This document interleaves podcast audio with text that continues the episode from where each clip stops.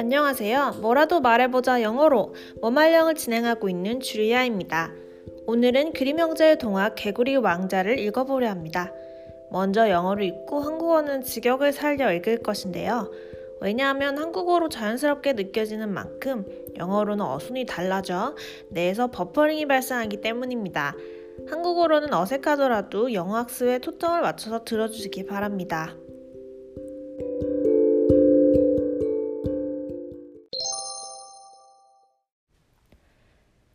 The Frog Prince 개구리 왕자 One fine evening, a young princess put on her bonnet and crocs and went out to take a walk by herself in a wood. And when she came to a cool spring of water, that rose in the midst of it. She set herself down to rest a while. Now she had a golden bowl in her hand, which was her favorite plaything, and she was always tossing it up into the air and catching it again as it fell. After a time, she threw it up so high that she missed catching it as it fell.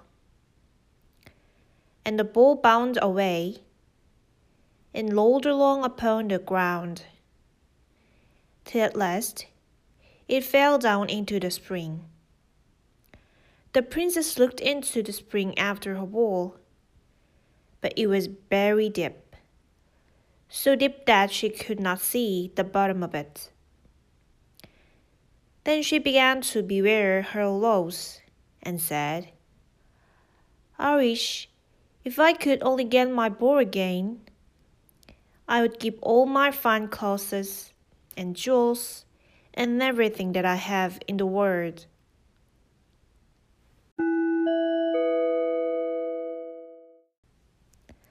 어느 화창한 저녁, 젊은 공주는 본과 남학신을 신고 숲으로 홀로 산책하기 위해 나섰어요. 그 한가운데 솟아오른 시원한 샘물에 이르러서는 잠시 쉬기 위해 앉았습니다. 이제 그녀는 손에 황금공을 들고 있었는데 그것은 그녀가 가장 좋아하는 놀이였어요. 그리고 그녀는 항상 그것을 공중으로 던졌고 그것이 떨어지면 그것을 다시 잡았습니다.